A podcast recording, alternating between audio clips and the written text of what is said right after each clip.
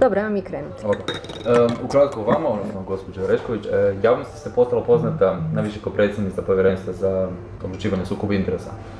Em, naime, tu ste napali, mislim, napali i predsjednicu, aktualnu predsjednicu Kolinu Grada Kitarović, Svi ste vi moji! e, gospodina Bandića zbog plakata, Kerom zbog izvještaja i Karamarku afer konsultantica. Svima vam zahvaljujem na svemu što ste učinili, ali moram izreći jednu rečenicu. Imamo predsjednicu!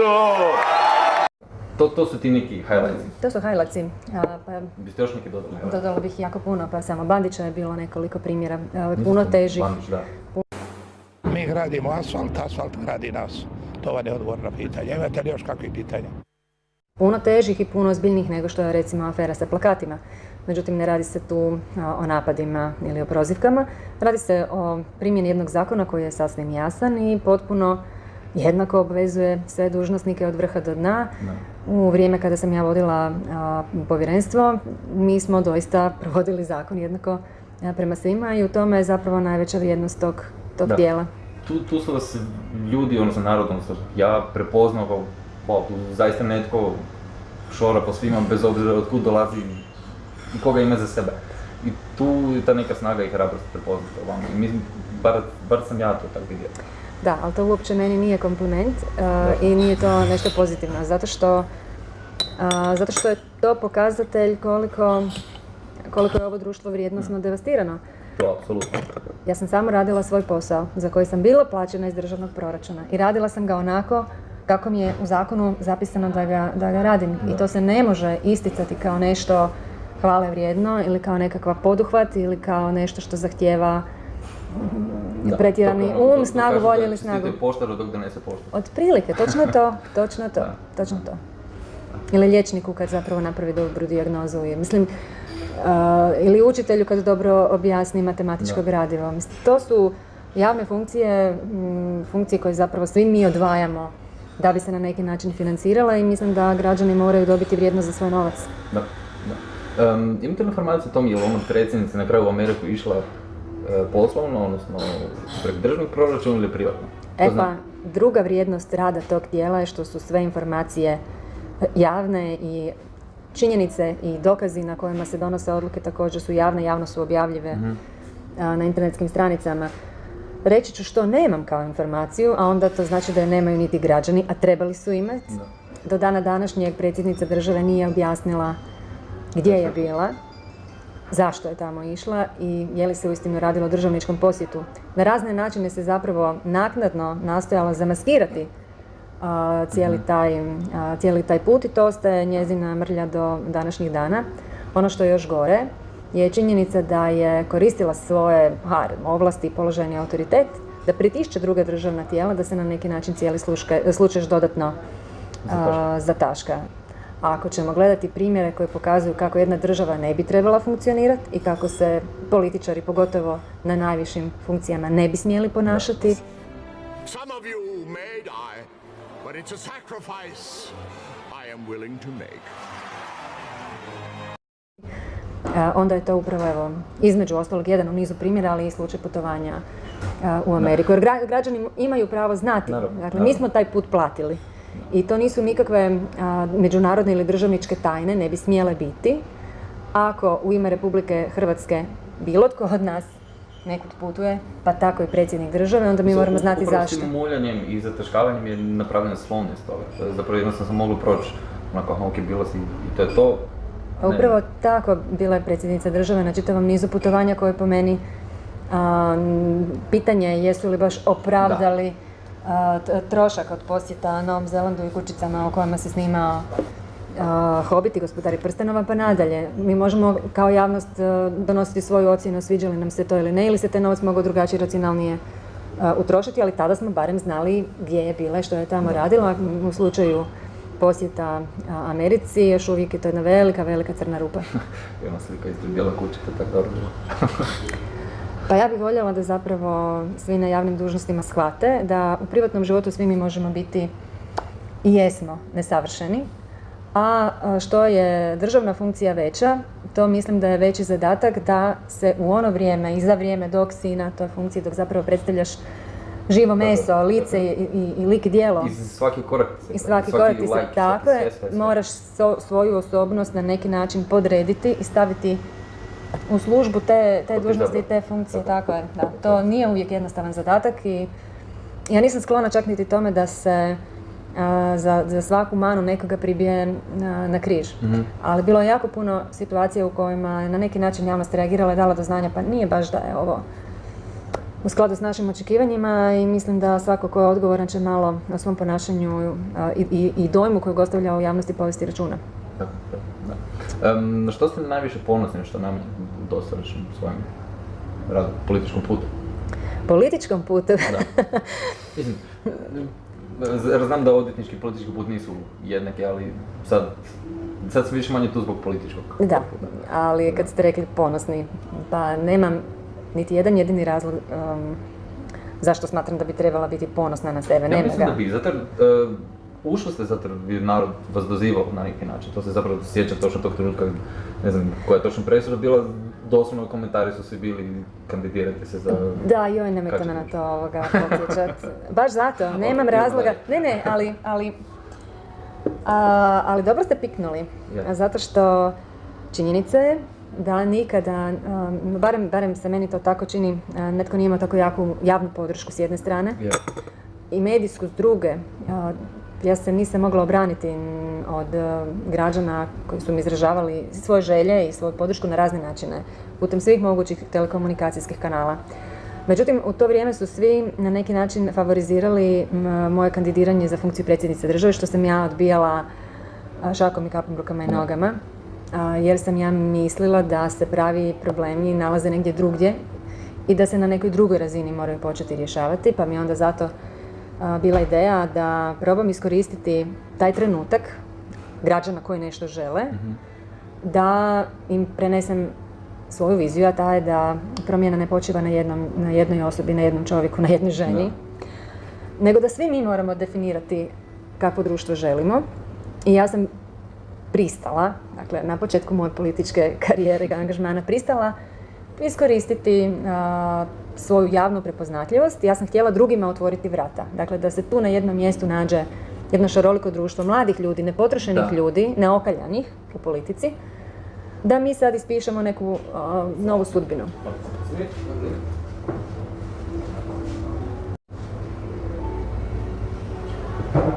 E, ali tu, tu mislim da je već počelo onda. I tu je počelo svašta nešto. Jer vi ste zapravo bili u fokusu, nitko drugi. Vi, vi ste bili taj kog su ljudi htjeli, sve, to, sve ovo ostalo je bilo... A, da, Neko rekao, ovo je priljepak, ovo, Tako ko je je, ovaj, tako zašto je. ovaj? Tu, su, tu, tu, tu smo ušli mi u jedan mlin iz kojeg se vrlo teško bilo obraniti. Vi ste upravo, ljudi su htjeli mene. Od, od deset ljudi za stolom, a, svako je rekao meni ne paš ovaj pod brojem 3 ili pod brojem 7 ili pod brojem 8, pa jeste li vi lijevi, jeste li liberalni, jeste li zeleni, a, koji je vaš Hashtag. hashtag, svašta nešto. Puno je tu bilo zapravo političkog neiskustva i puno toga se htjelo napraviti u jako kratkom vremenu, a bez da se bilo koje od naših nekih osnovnih vrijednosti i principa kompromitira. Tako da sad, sad mi se na neki način čini da drugačiji ishod gotovo da nije bio niti moguć. Da. Uh, I kažem, jedan dio ljudi nažalost nije se u tome više pronašao. Oni koji su već do te mjere smatrali da su njihove političke, prije svega ekonomske, ideje jedine ispravne, pa su manje bili spremni na, na, na dijalog i na traženje nekih zajedničkih nazivnika. Da. Dakle, svaki put kad se vi baš u jedan mali uski rov zakucate, sužavate prostor za, za traženje nekakvog konsenzusa društvenog. Kako bilo da bilo, mislim da je brojnim simpatizerima bilo žao što se taj jedan mandat nije osvojio. A mi između sebe kada smo shvatili da možda ipak ne dišemo isto ili ne vidimo prioritete, zapravo mislim da je najviše bio problem u tome što mi unutar te grupe ljudi koje, koje od tog projekta, svako je očekivao nešto drugačije. Onda smo nekako eto, rekli dobro nećemo više zajedno s time da se mi nismo svađali, tu nije bilo onih prljavština kao što Da. Tu- Ali ste se razišli. ali smo se razišli onda je to dodatno još um, djelovao kao šok na naše birače. Pa to kad se stavi na papir, to treba prihvatiti kao jedan prvi politički neuspjeh. a, i zato treba preuzeti odgovornost. Pa nemam u tom smislu razloga a, na što biti a, ponosna. E kad se to sve skupa dogodilo, ja sam imala dvije mogućnosti ispred sebe. Ono, ste gledali Matrix, ne znam, premladi ste. Crvena pilula, plava pilula. Premladi. U kinu sam ga gledao. A, dobro. Dobro. Da, to treba pogledati barem deset puta. Sad mogu- 11 sad- se tek nešto nauči. Da, da, daj Da. neka. To, to su zapravo baš ono, dobri filmovi za Je, porazmisliti. je, je. Eto, moja crvena i plava pilula. Hoće li podvući crtu, prihvatiti poraz i reći, pa dobro, ni prva ni zadnja koja je probala pa nije išlo. A, ili ću se svim nedaćama i problemima usprkos probat dignut. Da. I nekako se to poklopilo da su mi djeca krenula na judo. Prvi sat prvog Sad treninga. podsjetim na Neo kad ga ovaj Agent Smith pitao. Kao, zašto, zašto, zašto ustraješ Neo? Zašto ustraješ? Zato jer biram. Biraš. temporary constructs of a feeble human intellect trying desperately to justify an existence that is without meaning or purpose. And all of them as artificial as the Matrix itself. Although only a human mind could invent something as insipid as love. You must be able to see it, Mr. Anderson. You must know it by now. You can't win. It's pointless to keep fighting. Why, Mr. Anderson? Why? Why do you persist? Because I choose to. Kao prvo biraš, a kao drugo, a, što su moju djecu naučili u prvih pet minuta sporta, tog konkretno, da a, moraš prvo naučiti padati da bi mogao srušiti protivnika. Recimo Ok. to tako. I meni je to skroz u redu. Recimo da je možda jedan dio nekakvog kapitala javne percepcije koju sam naslijedila još sa prošle funkcije, da je to sada potrošeno. I pošteno, zašto bi ušla a, u politički ri- ring sa rejtingom od 12% na temelju stare slave? Da. Meni je u redu da se počne ponovno graditi nešto iz početka. I ja sam cijelo ovo ljeto proučavala neke strateške državne dokumente, koristila sam svoje znanje, koristila sam a, iskustva nekih drugih država članica koji su imali slične probleme pa se u jednom trenu s njima suočila i napravila sam svoj program, svoj plan, dosta razrađen.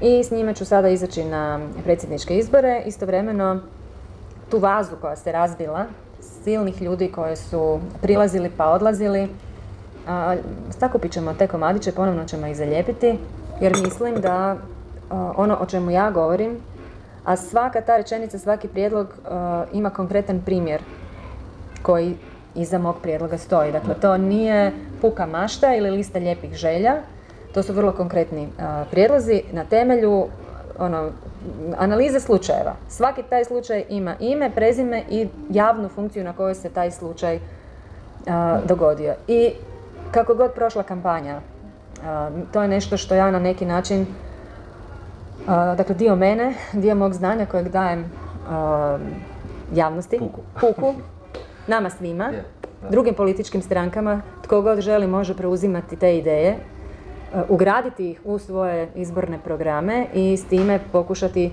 pridobiti volju građana. Jedino što ja tražim, dakle, neću štititi autorstvo, Aha. to sam i napravila zato da to koristi svima, ali onda tražim da svako ko se s time reklamira na izborima, da, da, da čvrsto i jasno obećanje kad dođu na poziciju, da će onda te, te prijedloge provesti u djelo i mislim da, da to Hrvatskoj, pogotovo vašoj generaciji i ovima koji dolaze, ipak daje neke šanse, šanse koje sada ne postoje. Da.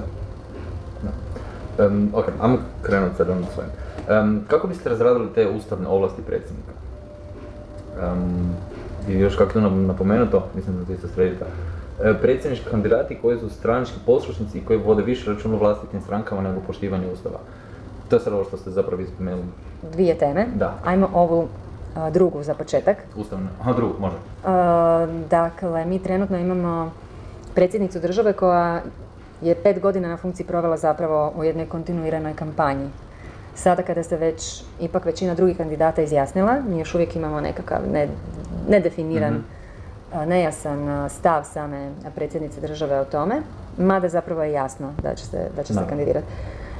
Ovog trena imamo situaciju u Saboru u kojoj su saborski zastupnici, dakle u dovoljnom broju, sukladno Ustavu predali zahtjev za izglasavanje nepovjerenja, odnosno za raspravu o povjerenju ministru zdravstva Milanu Kujundžiću. Ustav je propisao da se ta rasprava i glasovanje mora provesti u roku od 30 dana od dana kada se taj zahtjev uredno zaprimi. Bližili su se ljetni praznici, kako drugačije to nazvat. Nažalost, nažalost to tako naši zastupnici doživljavaju, ljetna stanka. Sabor se raspustio, a bez da se prije toga raspravilo ovo pitanje. Rok će isteći upravo a, tijekom ljeta kada Sabor ne zasjeda. A, Dakle, mi ovdje pri- za vrijeme stanke. E, e, Ustav e, kaže rok od 30 dana, nema prekida zbog toga što su ljudi otišli na godišnje odmore i što plove Jadranom na luftmedracima. Dakle, Ustav. Dakle, Ustav je po snazi iznad zakona. Za takve situacije Ustav je predvidio da predsjednik države može sazvati sabor na izvanredno zasjedanje. I tu je predsjednica države daje odgovorna prema građanima. Tako je, reč, vratite se, jer u, u, u- drugim situacijama kada je to išlo vladajućoj stranci u prilog, onda su se ljudi sjeli svoje automobile pa, pa se vratili na svoja radna mjesta. Međutim, predsjednica države to ne radi, dakle svjesno ignorira Ustav, ignorira činjenicu da je Hrvatski sabor poslao poruku građanima da ne mora poštivati svoje obaveze propisane Ustavom.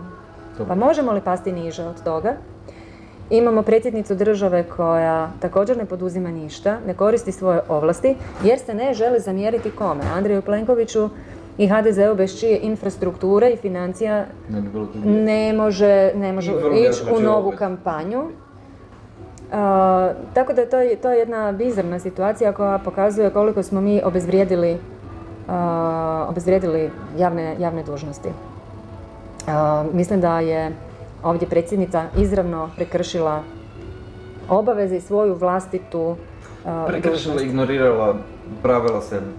Dakle, prođete vi kroz crveno pa da vidim jeste li vi nešto ignorirali ili prekršili. Vrlo jednostavno. Molim, nisam vidio crveno.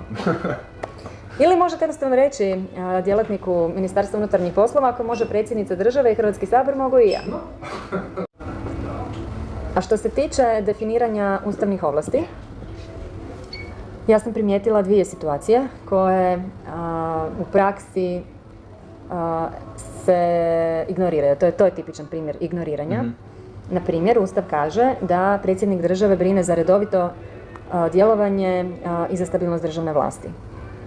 Ne kaže što to znači, ne kaže na koji način se ta ustavna ovlast izvršava. Ja pretpostavljam da u trenutku kada su naši ustavotvorci pisali takvu odredbu, da su to stavili kao osigurač za, ne znam, vojni udar, za grube ili najgrublje slučajeve kršenja demokratskog ustavnog poretka. A meni se čini da bi se a, ta ustavna odredba mogla koristiti i u situacijama koje nisu tako jako drastične, kad već imamo funkciju. Pa evo recimo, zašto predsjednik države koji ima položajni autoritet ima najjači megafon, speakerfon u, u državi, To mislim da je jedan jako jako velikih pluseva, ima izravni izborni legitimitet najvećeg broja naših građana. I kao takav može e, otvarati e, teme, može e, ukazivati na prave probleme ovog društva i može iznositi svoje prijedloge kako te e, probleme rješavati. To pogotovo u mandatu Kolinde Grabar-Kitarović nismo vidjeli uopće. A da stvar bude gora, upravo za vrijeme njezinog mandata dogodile su se neke situacije koje za mene predstavljaju tektonski poremećaj u, u nekakvom demokratskom ustroju. Dakle, situacija u kojoj, to smo imali a, 2017. a, kada je jedna politička stranka koja je ušla na oporbenoj koalicijskoj izbornoj listi pretrčala u drugi tabor, dakle s jedne strane političkog spektra prešla u drugi, da- kada je nastala situacija da zapravo izlaskom Mosta iz vlade dolazi do, do koalicije HNS-a i HDZ-a, to je po meni, ne po meni, to je jednostavno tako, to su činjenice, to je bila čista izborna prijevara birača i volje građana izražene na izborima. U teoriji svaka vlast koja negira izbornu volju građana je koruptivna u samom temelju svog To- Tako da nastanka. ne želimo vidjeti istinu. Kao da svima govorim tu gled dokaz, jedan, drugi, treći Da, dokaz. to je, ne. to je, o, to je konformizam. Da. Svi, zato sam rekla, svi smo mi na neki način odgovorni ili su odgovorni. I oni koji ne izlaze na izbore također zapravo na neki način doprinose održavanju a, postojećeg stanja. Ja sam vodila rasprave i rasprave i svađe sa recimo krugom ljudi kojem ja pripadam, moji prijatelji, poznanici, poslovni suradnici koji već godinama ne izlaze zapravo na izbore i kažu ali mi nemamo za koga glasati. Mislim, pa to nije, nije opravdanje. Sam rekla onda stvori sam političku opciju u kojoj ćeš pripadat. Uspostavilo se da to nije tako lako.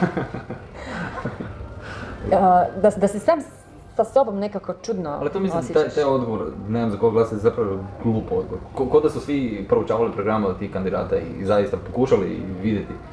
Mislim da to iza ljudima se ne da jednostavno. Ili sumnjaju u, da će se nešto promijeniti, tako da jednostavno nema smisla, pa onda jednostavno kažu ne. Puno je toga. Da, Zapravo to oduzima jako puno vremena i energije i ljudima se ne da. ljudima se to ne da. A drugo, svi mi za sebe mislimo da sve znamo i da smo najmudriji. Sad, sad bez tek. I kad, kad vi trebate zapravo svoje stavove, a vrlo često i svoj ego, onako skratiti za nekoliko brojeva da uopće možete započeti razgovor. A kamoli u tom razgovoru postići neki dogovor. Tu, tu je svoj politici kraj. I evo, moje iskustvo je to da, dakle, ljudi su navikli, imaju percepciju o tome šta su političke stranke. Dakle, to su moćne strukture s novcima, s automobilima, tajnicama, prostorijama, domjencima, kada vi krećete s nekim novim političkim projektom, od toga svega nema ništa. Dakle, nemate za kavu, imate za kavu, ali platit ćete iz svojeg džepa, neće vam platiti stranka. Da. Ako želite otići u drugi grad, primjerice, ajde lako do Rijeke, Rijeka je čas posla, ali treba recimo doći do Osijeka ili do Slavonskog broda ili, broda ili do Dubrovnika. Dakle, treba platiti benzin, treba platiti cestarinu. Na kraju krajeva potrebno je vrijeme, ti izgubiš cijeli dan na takav jedan put. Pa kava u Dubrovniku, najveći Pa kava, pa kava, ponijet ćemo doma u Da, da. a, termosici. A, to nije jednostavno, a pri tome, ako oko sebe, kao što sam ja okupila, ljude koji a, rade u privatnom sektoru, neće tebe poslodavac čekati, ti svoj radni dan moraš a, ispuniti do kraja.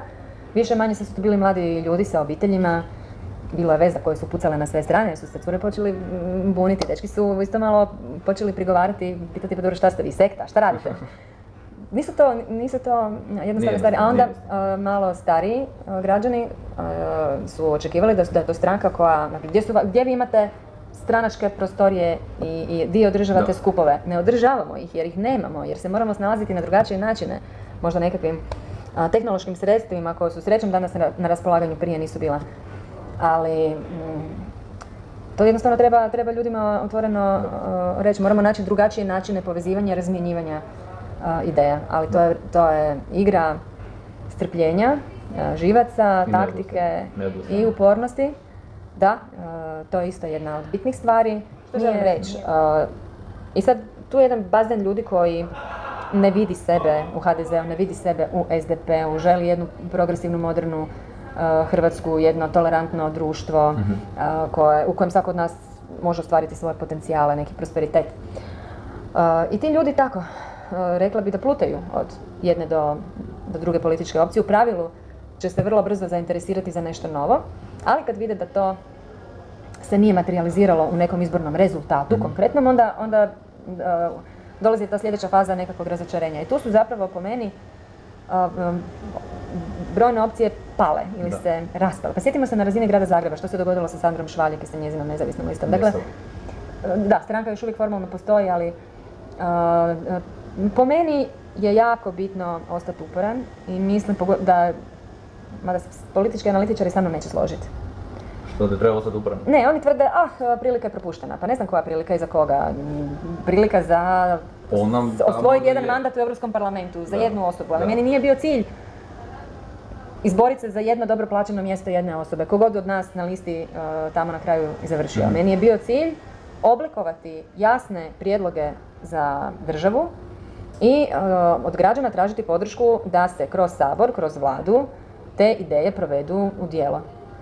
To mi je bio cilj. Da. E pa u tom kontekstu mislim da prilika nije ovoga potrošena i baš zbog vaših generacija mislim da i političari između ostalog trebaju pokazati, kao što to vrijedi u sportu na kraju krajeva, u svim drugim segmentima života, u pokretanju novog biznisa, ono, ako nisi uspio iz prve, stresi prašinu, uh, probaj ponovno. Da, ja ne znam kako mi mislimo postati poduzetnička nacija, sportska već jesmo, ali svi ne... Sportski su opet individua i sve to. Jesu, ali pitajte bilo koju od tih individua. Pitajmo Gorana Ivaniševića je li osvojio Wimbledon iz prve. No, Na pozivnicu je došao. Da, da, dakle, to su sve primjeri ljudi koji su uspjeli zato što su bili uporni, ne zato što im je uspjelo iz prve. To što sam sad spomenuo poslovnu klimu, bio sam na Velesama, bio neki sastanak, ne znam, poslovnih, neki inkubator, nešto ovo ono. I iz neke moderne mlade isto firme, ne sad sam je zaboravio kako se zove, ovoga, njegov, njegova poanta je bila...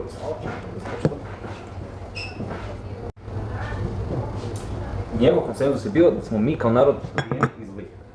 Ma dobro, to je sad. Nismo ljeni, nismo zli. Možda nekad krivo odaberemo prioritete i možda ponekad I bježimo od odgovornosti. To, to, to, to, me, to me najviše. Znači, ni, ni, rijetko kad, pogotovo sad ovih zadnjih dana kad se događa kad, o svojim lajkovima, kao ono lajko, ne znam, za dom spremni i sve to. da, E, ovo je hakirano, ovo je, ne znam, daj stoji za toga više, ak si takav. pa dobro. Ja mislim da mi moramo neke stvari Dobro, to ćemo doći do toga. osuditi, jasno se prema njima odrediti, reći, objasniti zašto to radimo na kraju Naravno, krajeva. Nisu svi naši, pogotovo učenici i učenice, doktorirali povijest. Iskustva koja čuju od svojih roditelja mogu biti diametralno drugačija od nekakvih povijesnih činjenica o kojima čitaju u knjigama. E, mislim da stvari treba, ne treba ih pretjerano simplificirati, ali zapravo. Ako pričamo o drugom svjetskom ratu i o borbi između dobra i zla, onda tu nema neke velike a, filozofije. I na kraju krajeva, ako želimo toj generaciji osigurati mir, a mir je prvi preduvjet bilo kakvog drugog uspjeha, onda mislim da tu ne bi smjeli dopustiti da, da se koketira sa simbolima koji asociraju na, na, na Znam, to, to, to, to je zapravo najveći problem, zato mene isto užasno to živcira. Um, ono je, kako se zove, ono Skojo, ili to ono, Da. kad imitira Hitlera. Nevjerojatno. Dobro, to je stvar osobnog imidža Znam, ali i upravo on je estetike, problem, ali... za, zašto, jer za dom spremni i ono Čavogove, sve to tu je drugčiji kontekst nek u doba NDH i Pavelića i dok su se potpisivali za poglavnika i sve to. To mislim da su dvije, dvije različite ove. A opet se sve miješa u jedno i Da, i treba... jer neće nestati to. To neće nestati 100%. Mladi pogotovo sve više više to koriste i Zato što se godinama stvarala klima u kojima se relativiziraju stvari Da. i izjednačavaju. Meni uopće žao što se na takav način um, uvukla jedna nova generacija je. u atmosferu u kojoj po meni, pogotovo ta nova generacija ne bi trebala stasati. Ja bi voljela da mladi razmišljaju o budućnosti i o problemima svog vremena. A to su danas sve više klimatske promjene. A Ako pričamo konkretno o Hrvatskoj, to je brutalna devastacija a, prostora, pa tako i naše obale. Mhm. Žive u državi u kojoj više nema industrijske proizvodnje nula. žive u državi u kojoj zapravo imamo ovog trena krnju tržišnu utakmicu, imamo jako puno gradova i općina, svaki taj grad, svaka općina ima svoje komunalno trgovačko društvo i svoj klub poslovnjaka koji dobivaju poslove, a svima ostalima su vrata zatvorena. Imamo turizam koji servisira jednu petinu, 20% dakle BDP-a i sve prljaviju i sve zapušteniju obalu jer nemamo osnovnu infrastrukturu za odvoz i za gospodarenje komunalnim otpadom. Mislim, pa Drugim riječima, Zagreb isto pa ista stvar, veliki, svi veliki gradovi imaju a, slične probleme i nije, nije stvar u tome da imamo problem, nego je stvar u tome što ne poduzimamo ništa Da. da se ti problemi riješili, ne poduzimamo dovoljno. Što zapravo znači da ovog trena mi Kak- kak- pilamo granu na kojoj sjedimo. Kako natjerat ljudi? Kako Bandića natjerat da nešto poduzme? Počne po svoj mandat i onda ne znam, godinu dvije nešto radi i započne napravi fontanu tu i tamo i onda je već kampanja drugo opet počne. Milan Bandić je jedan fenomen, sigurna sam da će se enciklopedija valjda kasnije o njemu pisati i izučavati. On je, on je, on je dragolju kruni Hrvatske, oslikane kao jedne a, potpuno, potpuno potopljene a, države. Dakle, taj Bandić je, ako sad recimo pričamo o ovoj aktualnoj situaciji u gradu Zagrebu sa GUP-om, a, u trenutku kada se prikupilo, čini mi se, preko 9000 prigovora građana, na pitanje novinara, što sada očekuje kako će reagirati ministarstvo ministra Štromera, rekao doslovno sljedeće. pa što bi je razmišljao o njemu, neka on razmišlja o, me, o, o Bandiću. O Bandiću, da, da, da, uvijek govorio o u trećem licu, to, to, Da. to. Jer ja imam 13 svojih žetončića, pa nek samo jedan od njih kihne ili ode na ručak petkom kad se glasa. Pitanje je hoće li ministar ostati ministar. To je za mene čista. Mislim, I to kaže bez pardona, U bez kameru, treptaja. bez trepteja, ništa se nakon toga ne događa. Ne znamo kome to govori više. Da li o institucijama a, ove države. Treba se vratiti unatrag 2014. kad je Bandić završio u pritvoru. a, zapravo smo imali neposredno prije toga onu situaciju sa a, županicom Sisačkom-Moslavačkom, Marinom Lovrić-Mercel. U njezinom slučaju su državne institucije postupile na sljedeći način. Izaći ćeš iz pritvora ako se makneš sa funkcije, a, jer a, ako ostaneš na dužnosti možeš ponoviti kazneno djelo ili napraviti neko novo. Dakle, to je, to je bio princip u njenom slučaju. Vrlo brzo nakon toga dolazi Milan Bandić. Imamo onu situaciju sa uplatom jamčevine od odvjetnika, sada preminulog. I imamo situaciju da Ustavni sud mijenja, mijenja pravila na neki način, mije- mijenja vrijednosni sklop. Pa je rekao ono što smo rekli za Marinu Lovrić Mercel, ma dobro, to ne vrijedi. Bandić može biti pušten iz pritvora i može ponovno biti gradonačelnik. Tad smo pali. Nakon toga su bili novi lokalni izbori. Ja sam bila uvjerena da pa ne, ne, ne, ne, ne- nema te paralelne stvarnosti u kojoj taj takav Bandić može ponovno biti izabran, no upravo se to I opet će, a, i opet će. dogodilo. Zato jer papke ima svugdje. Svugdje ima U papke i međuvremenu je narastao. To nije Je, taj Bandić, je. njegova snaga, ko Pokemon, ono kad Pikachu postane Raichu, ne znam da li znaš šta je crtić. Bravo. Dakle, sada je taj isti Bandić ucijenio cijelu vladu. S jedne strane, Andreja Plenkovića mi uistinu nije ni najmanje žao. On to sve skupa, to poniženje zaslužuje, ali ja smatram da ga ne zaslužujemo mi, mi građani. Nikada ovakva a, stvarno bijedna, politička, koruptivna trgovina se nije događala u jednoj instituciji u Hrvatskom saboru koje je predstavničko tijelo svih nas građana. Trebalo bi zapravo biti naše, naše ogledalo. Nismo mi htjeli imati i sabor koji, ne znam, zastupa jednu grupaciju, pa su to intelektualci ili samo radnici ili samo poljoprivrednici. Sabor bi trebao biti jedna mješavina koja je točno to, zrcalna slika ili, da, društva uh, u, u, u cjelini. E pa sad ako je naša krvna slika ovakva kakvu mi gledamo kroz Hrvatski sabor, onda je meni potpuno razumljivo zašto mi svake godine gubimo jedan cijeli uh, grad ljudi koji su otišli iz ove uh, države kako je to rekla meni moja prijateljica, čak članica stranke i članica jednog od tijela u stranci.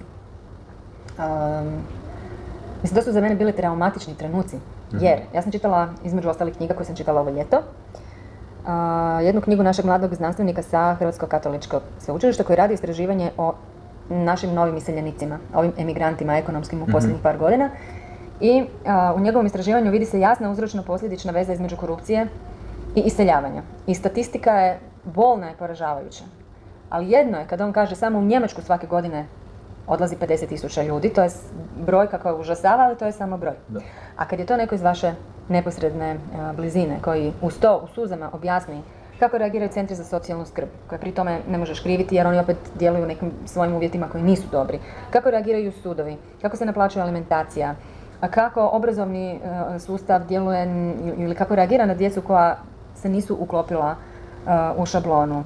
A, Kolika je visina najamnine, a, kako porezni sustav tretira samo zaposlene osobe. Čitav niz konkretnih primjera. Da. Zadnja rečenica je bila, odlazim zato što tražim državu. Sve je rekla.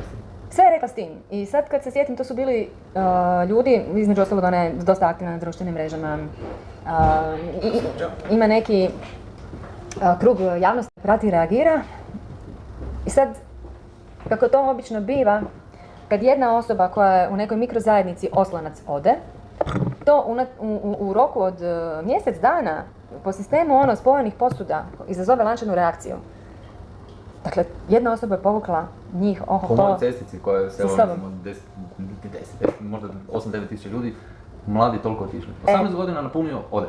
Pa to je poraz, to, da, da ja to sad slikovito objasnim što to znači, pa da to tako probam objasniti i političarima, svojoj konkurenciji, a isto tako i građanima i biračima. E sad zamislimo da, da smo liječnici. Ok. Operacija je u tijeku, ne znam, zakazao je bubreg, srce ili tu, neki tumor operiramo. Recimo da operiramo uh, tumor. Međutim, uh, pacijent jako krvari. I na kraju će operacija završiti neuspjehom, ne zbog toga što se nije sanirao bubreg, nego zbog toga što je pacijent iskrvario za vrijeme operacije. E upravo se to trenutno događa sa Hrvatskom. Mi gubimo ono naj, najvažnije, državu čine prostori ljudi, nama ljudi odlaze, nama krv iz organizma I ne račun novi To isto pada na kvalitet. pada natalitet, ali dobro, to je recimo jedan prirodni fenomen kojeg imaju više manje, a, problem kojeg imaju sve razvijene mm, države. Da. Danas nije problem toliko u natalitetu koliko u tom demografskom egzodusu razočaranom zapravo sa tim kako se sa državom upravlja i kako se država vodi. Moja tvrdnja, tako je zapravo nastala ideja kako će se stranka zvati, a, je tada kada smo stvarali državu, evo bile su i okolnosti kakve su bile, pa onda rat uh, i, i sve što dolazi kao posljedica.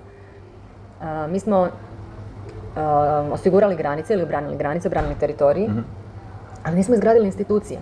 A imati državu znači imati njezine institucije koje obavljaju svaka svoju zadaću i brinu o tim, tim a, ljudima. A nama su ovog trena svi sustavi zapravo zakazali, pa kad sam već spomenula, bila ministra zdravstva, treba samo vidjeti u kojem stanju je hrvatsko zdravstvo danas. Što nam je sa obrazovanjem, što nam je sa mirovinskim sustavom, on je neodrživ, dakle, Da. vaša mirovina Ja se uopće ne pouzdam u to. da, ali zašto ne bismo imali državu u kojoj se možemo o, pouzdati samo? Niti jedan problem se neće riješiti sam od sebe, nego jednostavno mi se svi moramo zapitati što svatko od nas može I mislim da svi očekuju neko rješenje preko noći. Vođu, lidera. I tako To to, apsolutno treba, to apsolutno treba. Ali isto tako ne znam da li smo spremni, tipa par godina biti u, ne znam sad recesija ili kaj već, ali da prvo moramo potonuti da bismo onda se opet digli. sve u redu, bi treba- samo... trebalo neke promjene. Da, bi, ali te promjene nisu... uh, to nije promjena jednog zakona. Da. To nije promjena hoćemo li imati crvene ili plave na vlasti. Uh, to je promjena mentalnog sklopa zapravo. To je promjena teritorijalne organizacije. To je promjena izbornih zakona. Uh, to je promjena sustava kao takvog. Uh, to je uvođenje čitavog niza i obrazaca ponašanja od kojih smo mi očito odustali. Dakle, mi Je. smo pristali na to da ne tražimo odgovornost od a, naših dužnosnika. Mi smo pristali na to da kad predsjednica države kaže šta te briga di sam ja bila, da je to normalno. Mi smo pristali na to da vlada, recimo, trenutno imamo situaciju da to povjerenstvo za sukob interesa gdje sam ja nekad a, radila, ima čitav niz predmeta otvorenih u odnosu na predsjednika vlade, na cijelu skupinu koja je recimo vladinim zrakoplovom putovala na stranački skup u drugu državu. Dakle, koristila je a, naš javni resurs za neki interes koji nije državni nego je stranački. I čini mi se da već više od 14 mjeseci povjerenstvo kao jedno državno, neovisno državno tijelo traži od vlade da se dostavi dokumentacije i dokazi i vlada to ne dostavlja. Nego kaže, a što vam to treba? I nikom ništa. Da. Čitav niz prije, pa kažem, situaciju u kojoj Sabor ne poštuje ustavni rok, predsjednica ga na to zapravo niti ne poziva, dovoljno govori o tome da su sva pravna pravila u Hrvatskoj postala mrtvo slovo na papiru. Pa sad ako ne mora onaj na vrhu, ne mora ni ovaj na dnu. I to je onda raspad sustava u cjelini. Da. A kod ovi na vrhu uključujući premijera, kod oni nisu sami čisti pa se zato ne usude. Pa naravno da nisu čisti, to Mislim, je... naravno da nisu čisti, ali kažem, ali opet se prave da jesu čisti, ali nisu čvrste ruke. Mislim, koliko ministara otišlo njegovih, a sve se pravi kod je to A gdje su otišli? Otišli su u Hrvatski sabor uh, u kojem imaju imunitet. Od, danas se, čini mi se, jednom ili jučer uh, imunitet uh, za pokretanje istrage skinuo, ali... Kuščević, ono. Da, ali to zapravo premijera čini ranjivim jer će tu isto biti malo trgovine i dina- u toj dinamici provođenja istraga što je sa svima ostalima. Jedna vrlo ružna uh, slika i doista smatram da uh, sljedeći izborni procesi, pa ta, od predsjedničkih pa nadalje, moraju pokazati da, uh, da građani uh, ovim političkim opcijama daju nedvosmisleno crveni karton. Neprihvatljivo mi je da predsjednička kandidatkinja HDZ-a kao stranka koja je opterećena svim ovim korupcijskim aferama, ali i sjetimo se onih starih kako su završile. Šta je sa slučajem Sanader? Vrlo vjerovatno će sve vrlo brzo pasti u nekakvu zastaru bez nekih većih uh, sankcija. Ovo malo što je suđenje je zapravo ispod, ispod razine. A, Kirin je oslobođen jer eto, Kirin, to baš dugo nisam da, da, da, to smo i zaboravili, ali evo nakon pukih godina, dakle to je jedna od krako, jedan, jedan krak afere uh, Fimi Media. Čovjek je oslobođen zato što je to bilo neko povjerenstvo koje je tamo Znate, dizala... imate ljudi, ja- jako meni bliski koji će za HDZ glasati bez obzira na što. I to nije mali broj. Tako da, tu se nemojte toliko fokusirati na njih, već kažem, To, ovi koji se dvoume i ovi koji su, koji, ja nemam, nisam išao glasati, nemam za koga glasati. Njih. Ja točno znam o čemu vi govorite. E, Ja imam u familiji ljude koji su a, i... Koji za Tuđmana još glasaju? Ha, To je za što oni glasaju? Oni glasaju zbog te jedne percepcije a, koja po meni više ne drži vodu. I ja zapravo mislim znam da ne, ne- neće niko promijeniti svoj stav, pogotovo ti stavovi koji su ušli u krvna zrnca i tu žive već nekakvih 30 godina, njih realnost ne zanima zapravo. Njima činjenice i argumenti a, ne, dakle, ne znači ništa prilikom odabira, ali ja svejedno smatram da, da treba pokušati jer ako imamo političku stranku koja je u tih 30 godina sebe kao prvo uvijek predstavljala kao državotvornom i domoljubnom, a sada na svakom čošku vidimo rezultate tog, Tog domoljublja. i te državotvornosti, ja se stvarno onda pitam za koga smo i za što smo mi ovu a, državu stvarali, i za- zašto smo ju branili. Jesmo li uistinu mi, mi svi, i mi koji se protiv HDZ-a borimo, i oni koji za HDZ glasaju, jesmo li zapravo vrijedni žrtve koju su branitelji položili između ostalog i svojim, svojim životima. Među tim žrtvama je i puno moje rodbine. I ja vjerujem, pa, pa i među živima. I među, kao prvo, među to- to- žrtvama, među civilnim žrtvama ima moja familija. To sam pročitao, onaj neki ujak je bio od, uh, sad više ne, ne, ne, Nije ujak, e, moja recimo Ne. tetka je jedna od stradalih civila u selu e, Široka Kula.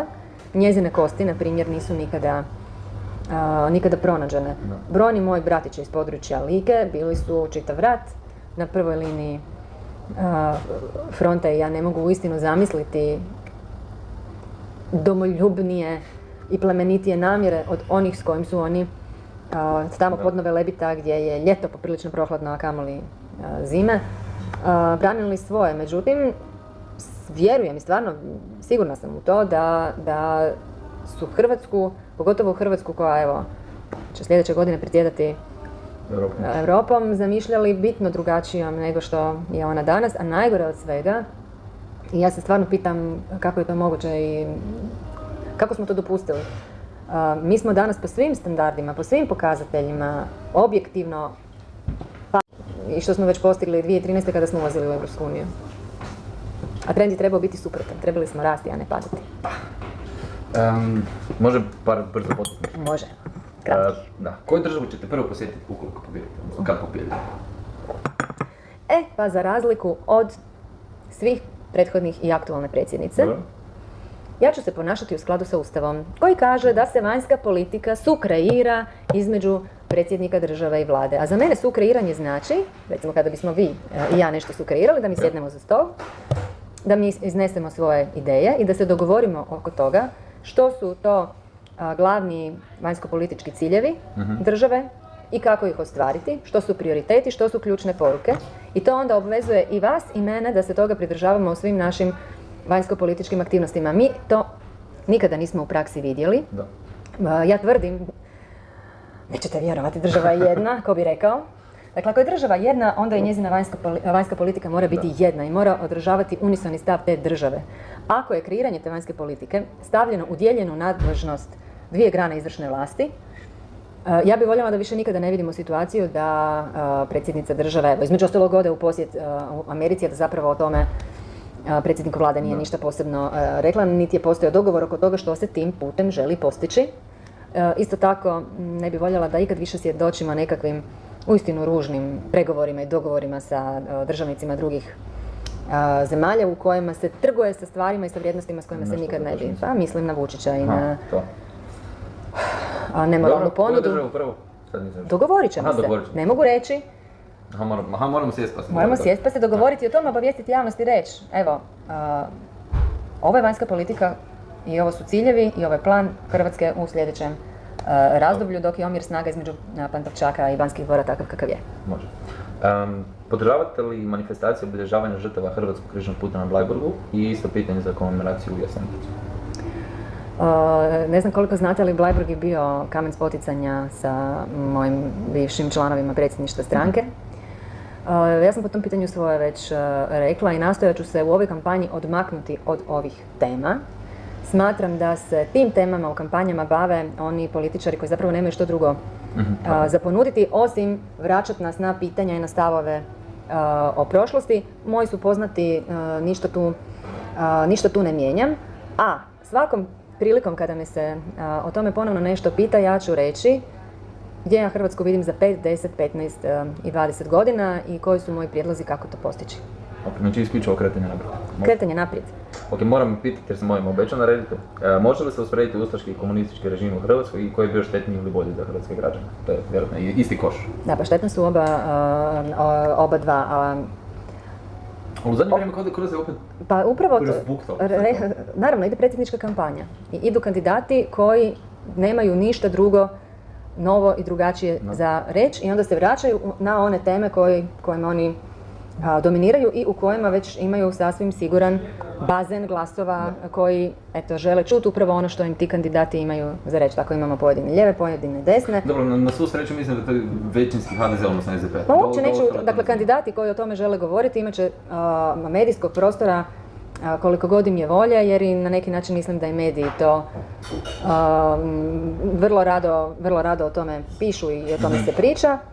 Ja ću se baviti s onim što ja želim napraviti sada, kako bi mogla rezultat koji građanima obećajem ostvariti u tom nekom mandatu ukoliko ja sebe vidim na javnoj sceni i u javnom prostoru. Mhm, Odlično. Smatrate li kako bi trebalo uvesti porez na nekretnine kako bi se osigurale mirovine, socijalna prava i zdravstvo? Mislim da da. O tome sam isto tako nešto a, rekla, ali to nije pitanje, mislim može se odgovoriti da i ne. I kratko da, ali, ali, ali, ali, ali. a, kod uvođenja tog poreza moraju se uvesti određeni osigurači u odnosu na koje nekretnine se taj porez neće naplaćivati, s jedne strane. Dakle, to ne može biti na, novi namet najosjetljivijim i ranjivim Da. skupinama građana. A, to bi trebalo a, osmisliti tako da bude pravedno, da bude fer, i da bude provedivo. A ovog trena je najveći problem u toj provedivosti jer nama zemljišne, knjižne, e, zemljišne knjige nisu sređene a, kako treba. Dakle, u nekoj budućnosti, u nekoj fazi do toga će Da, neminovno... prvo prvo preduvjeti mora biti stvoreni. Čitav niz Da, preduvjeta, dakle ako želimo a, rasteretiti oporezivanje rada, a opteretiti oporezivanje kapitala, kako bismo došli do nekakve pravične ravnoteže i Da. stvorili bolje ekonomske uvjete za gospodarski rast i za rast plaća. To je otprilike put kojim treba ići, to nije neka velika filozofija, ali, kažem, osigurači za pojedine kategorije građana, pa i pojedine kategorije nekretnina i drugo, osigurati preduvjete da se to može Da, provesti. da, slažem se. Em, je li Tesla srbeni Hrvat?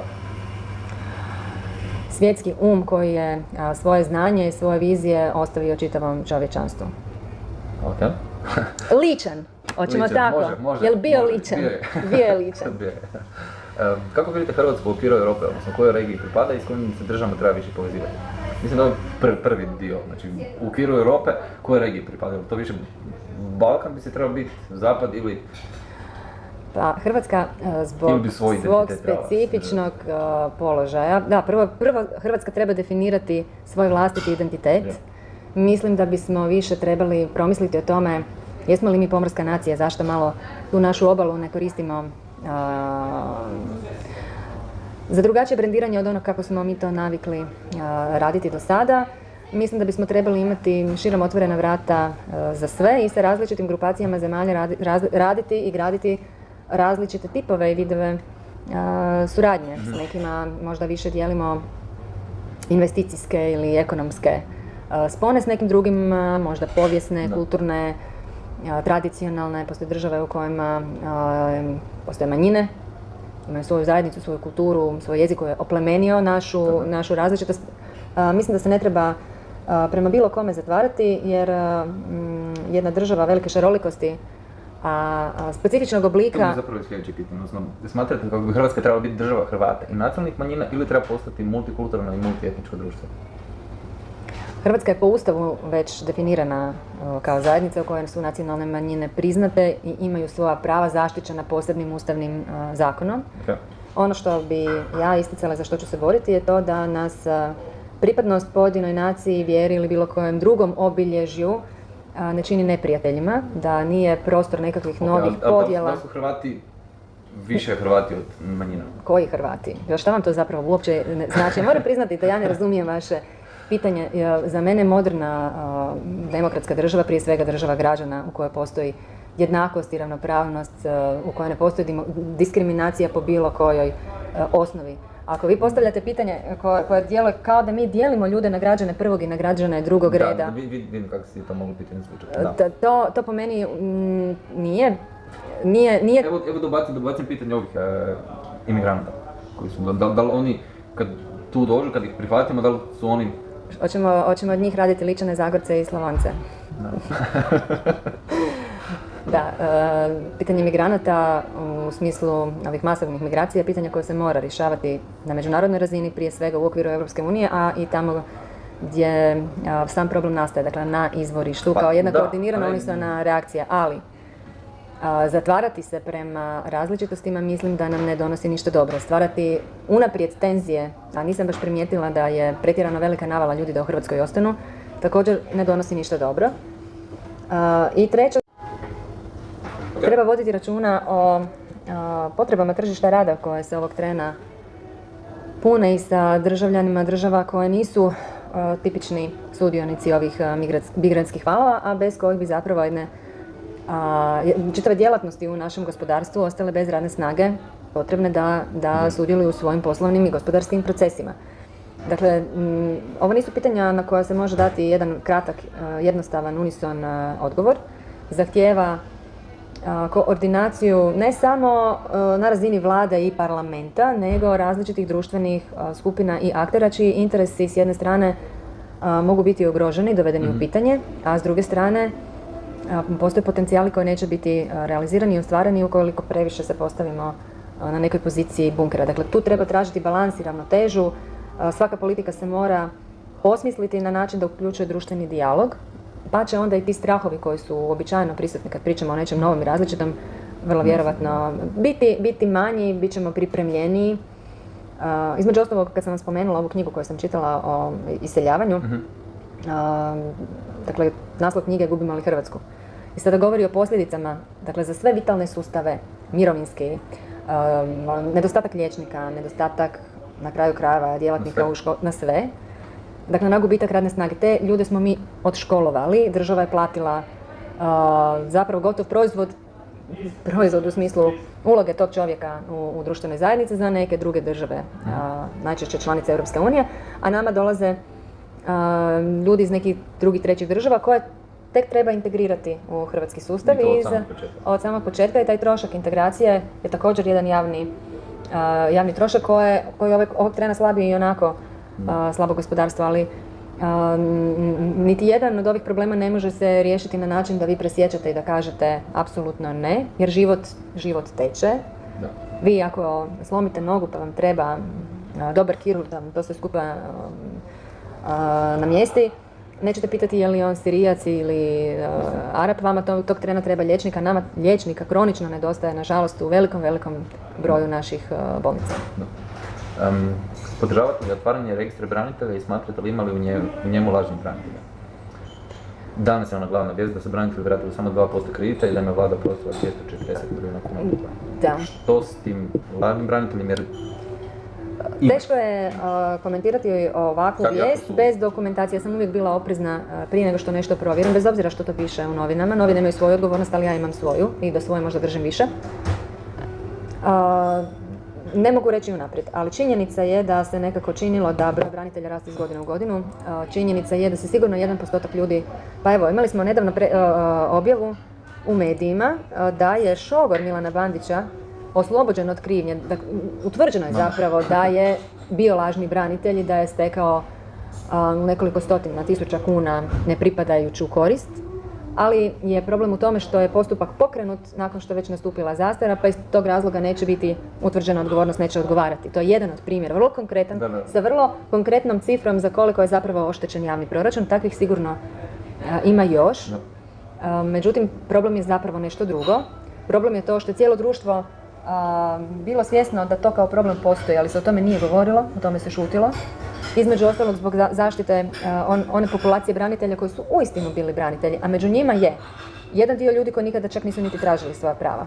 Jedan dio koji je dobio onaj nekakav zakonski minimum koji, kada stavimo u omjer što su ti ljudi dali za državu, što su dobili, opet ne možemo reći da je da je to ne znam šta. Treća činjenica je da se kroz a, beneficije braniteljima kupovao zapravo socijalni mir, jer je svim tim ljudima trebalo nakon rata objasniti da su u međuvremenu nestale njihove tvornice, da su im tajkuni pojeli njihova a, a, radna mjesta, da ih zapravo a, nakon dovršetka rata nije dočekao nikakav život. Neka mjesta do danas nisu zapravo zaživjela i obnovljena onako kako su trebala biti, pa se zapravo povećanjem nekakvih beneficija, vrlo često po netransparentnim kriterijima, osiguravala pobjeda na sljedećim, uh, na sljedećim izborima. E, Činjenica da se nisu potraživali dodijeljeni krediti najbolje govori o tome a, kako je država vidjela svoju ulogu u braniteljima, ali s druge strane šutnju svih onih koji su za to znali, a čitavo desetljeće ili dva, tri, nisu poduzimali ništa. Mislim da je sada nemoguće ispraviti sve te krive, krive drine. Mislim da nas je premalo. Znam, ali ne, nešto se mora. Mora se podvući crta, Da, evo. da. Jer neki dan, ne znam če da sam to dobro vidio, ne, da sad opet je netko zatraži da se svakom branitelju mora neka naknada isplatiti. Ne znam ko je to izjavio. Nije to niko izjavio, donesen je novi zakon koji zapravo otvara mogućnost mm, novog vala novih branitelja koji će sada dobiti status 25 godina nakon rata, kak prije nisu Kako? ostvarili. A pa evo, to, o tome vam ja i govorim. Sigurno da taj zakon nije pao s neba. Postoje pojedinačni primjeri e, gdje vi stvarno, ja ih čak neke i znam osobno, a, gdje su čovjeku, po meni trebala biti priznati određena prava i beneficija, ali eto tad nije potpadao pod bilo koju normu, pa pa eto sad se možda novim zakonom to ispravlja, ali po meni je ta okolnost uzeta samo kao izgovor da se otvori ponovno jedan prostor za jedan krug ljudi kojima tu nije, tako je, ali pitali ste me kako to riješiti. Ja ne vjerujem, moguće, možda je moguće, ovog trena nemam dokumentaciju pa da bi mogla kategorički nešto tvrditi.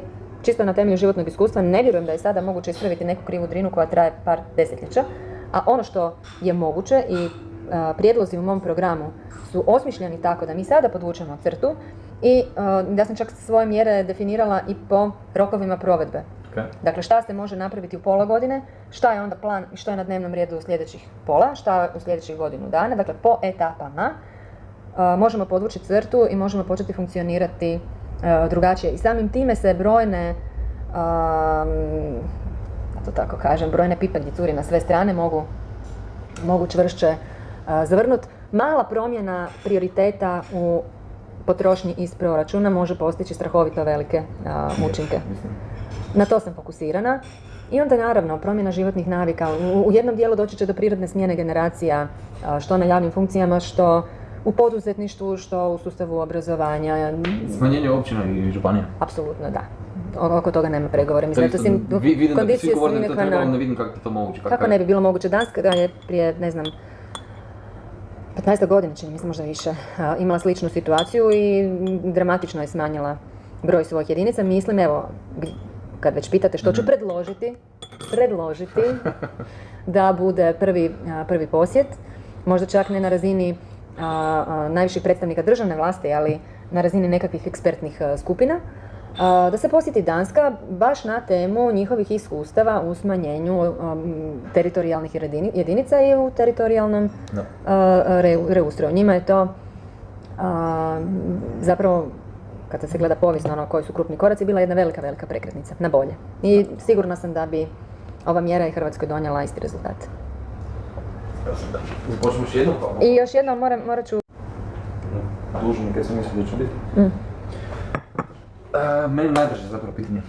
Ono je za hod za život, kad je bila ona situacija. Dobro? E, citiram, podržavaju najgori oblik fašizma i koji Hrvatsku žele pretvoriti u neku ustašku tvorevinu i nasljeđe jednog režima s kojim Hrvatska nema nikakve veze. Mm, Da, evo to je jedan dobar primjer um, medijske manipulacije.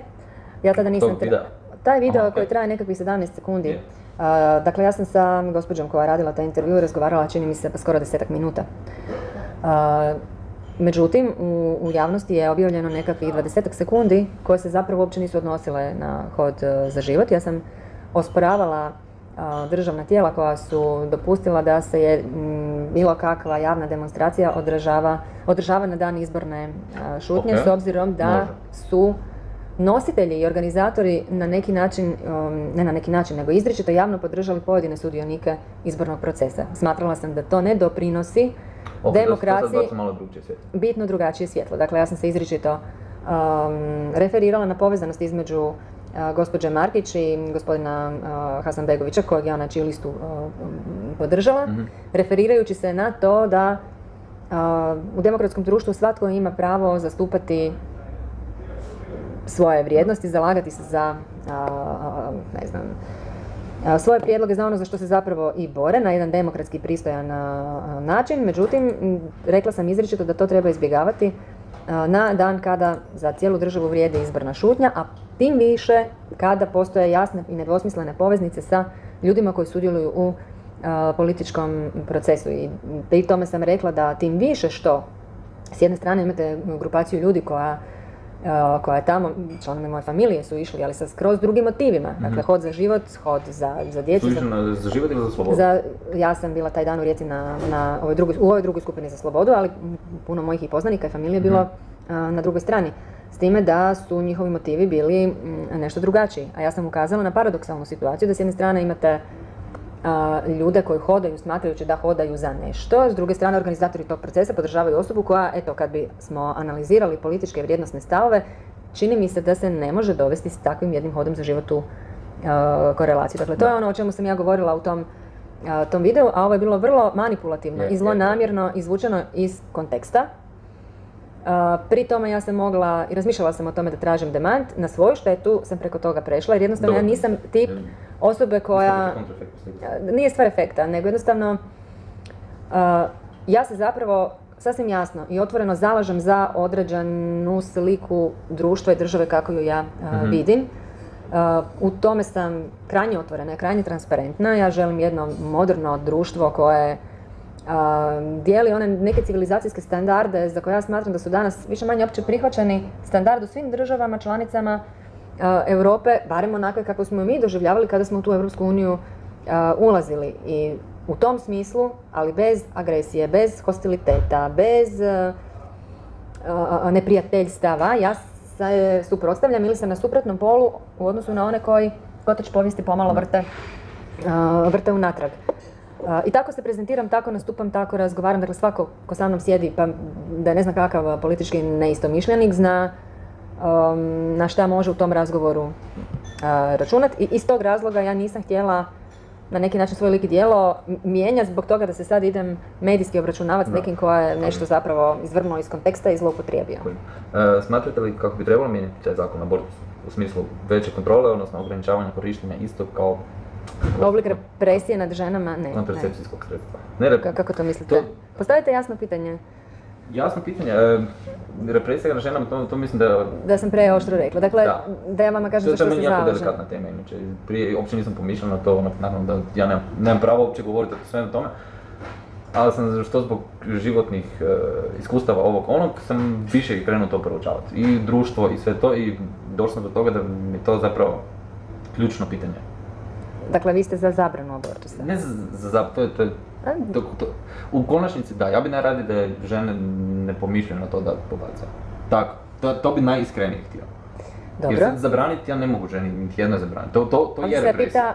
ovdje se pitamo o, treba li zabraniti i pod kojim uvjetima Ili treba li omogućiti? omogućiti. Treba li omogućiti da bez pitanja, bez uh, edukacije, mislim, seksualna edukacija u školama ne postoji. Ja se slažem s vama da treba poduzeti sve što se može u smislu edukacije, u smislu pomoći, podrške, u smislu trajanja postupaka usvajanja djece. Mislim da smo mi kao država jako licemjerni. Svi smo za rađanje, a imamo a, domove pune djece o kojima se ne vodi odgovarajuća skrb. Kad život počne? Triki pitanje. Uopće nije triki. Pitanje je kad život počne. To je nešto o čemu a, govori znanost. Može. Za vjernike vjera, ali za sve ostale koji nisu vjernici, jer ne moraju svi biti vjernici, znanost kaže kad počinje život. Ono što kaže država, država da. definira do kojeg trenutka se može obaviti a, pobačaj, a da je on zakonit. Ja sam protiv toga da se ograničavaju reproduktivna prava žena, da se ona definira restriktivnije nego što je to bilo prije 50 ili 70 e, e, godina. A sve drugo što država može poduzeti da je proaktivno, da, da štiti obitelj, da štiti ekonomske uvjete Ok. e, i ekonomsku sigurnost građana, Ja mislim da Ja pobačaj, za. ne spada u reproduktivno pravo. spada u pravo žene da done- donosi odluku, pa dobro evo, To su dva tijela već. to nisu dva tijela. To nisu dva tijela. malo, malo tijela. Ja sam imala dva tijela. Ja sam imala dva tijela u svom tijelu i mm, I sve skupi bilo tri tijela. Da, mislim da evo, morate se u jednom trenu, politika je ta i država je ta koja se um, odlučuje za nešto. Pa moja odluka i moj stav bi bio taj da do određenog tjedna, kako se to već definira u skladu sa a, dostignućima medicine, a, da se dopusti Zašto ne bi legitimno. barem ograničili tipa za...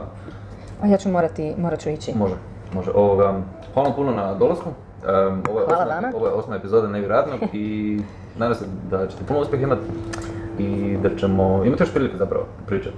Da, ja bi se voljela Može. da mi otvorimo teme i da, da probamo tim mlađim generacijama nekako Može, približiti nas političara da nismo onakvi kakvi gledaju u Saboru. može dogovoreno. Bez obzira na rezu- rezultat, kada bi u tome uspjela, dakle da, da napravimo da, da nisu političari mi i oni, mi kao normalni i oni tamo koji to koriste za neprimjerene stvari, to bi ja smatrala uspjehom i na to bi bila ponosna kad bi tome uspjela jednog dana. Da se prom- promijeni struja. Da se promijeni percepcija. Yes.